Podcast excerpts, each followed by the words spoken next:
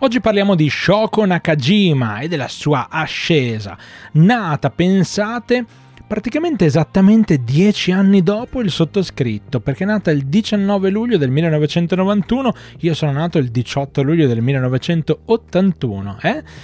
E sarà più o meno l'unica cosa che ho in comune con Shoko Nakajima? Beh, lo scopriamo adesso in questo Lariatto quotidiano. Benvenuti a tutti a questa striscia dove ogni mattina alle 8, eh, dal lunedì al venerdì su YouTube e su Spotify, parliamo un pochino di puro reso della sua storia. Oggi parliamo proprio di Shoko Nakajima che si trasferisce a Tokyo all'età di 19 anni per diventare una comica e studiare alla New Star Creation.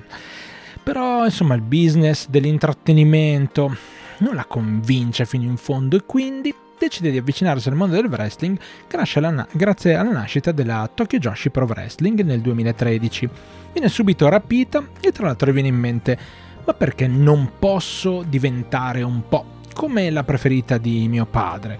E infatti nella prima conferenza stampa, quella della sua presentazione, spiega che insomma il suo sogno era proprio di diventare come Chaparita Asari. Se non conoscete Chaparita Asari, vabbè, andate a recuperare qualche suo match. Nell'agosto proprio del 2013, Shoko fa il suo debutto in un dark match, in uno show della DDT in realtà, però in coppia con Miyu Yamashita.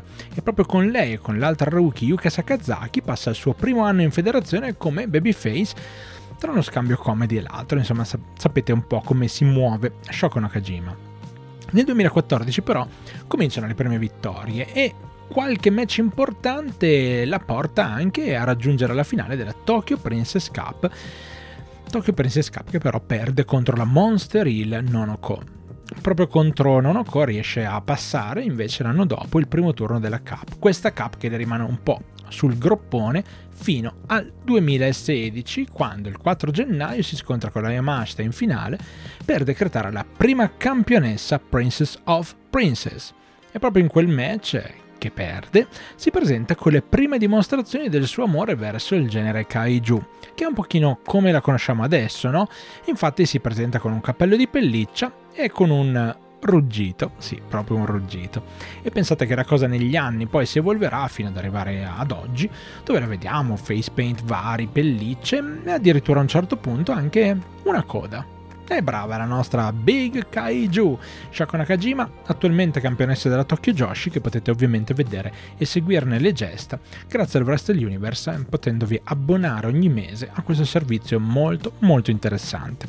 Per oggi è tutto, vi ringraziamo per averci seguito, per aver ascoltato queste parole intorno a una signorina che però insomma un po' l'amore per questi grossi mostri ce l'ha. E quindi grazie mille Shoko Nakajima per averci regalato l'ariato di oggi. Noi ci risentiamo ovviamente alla prossima.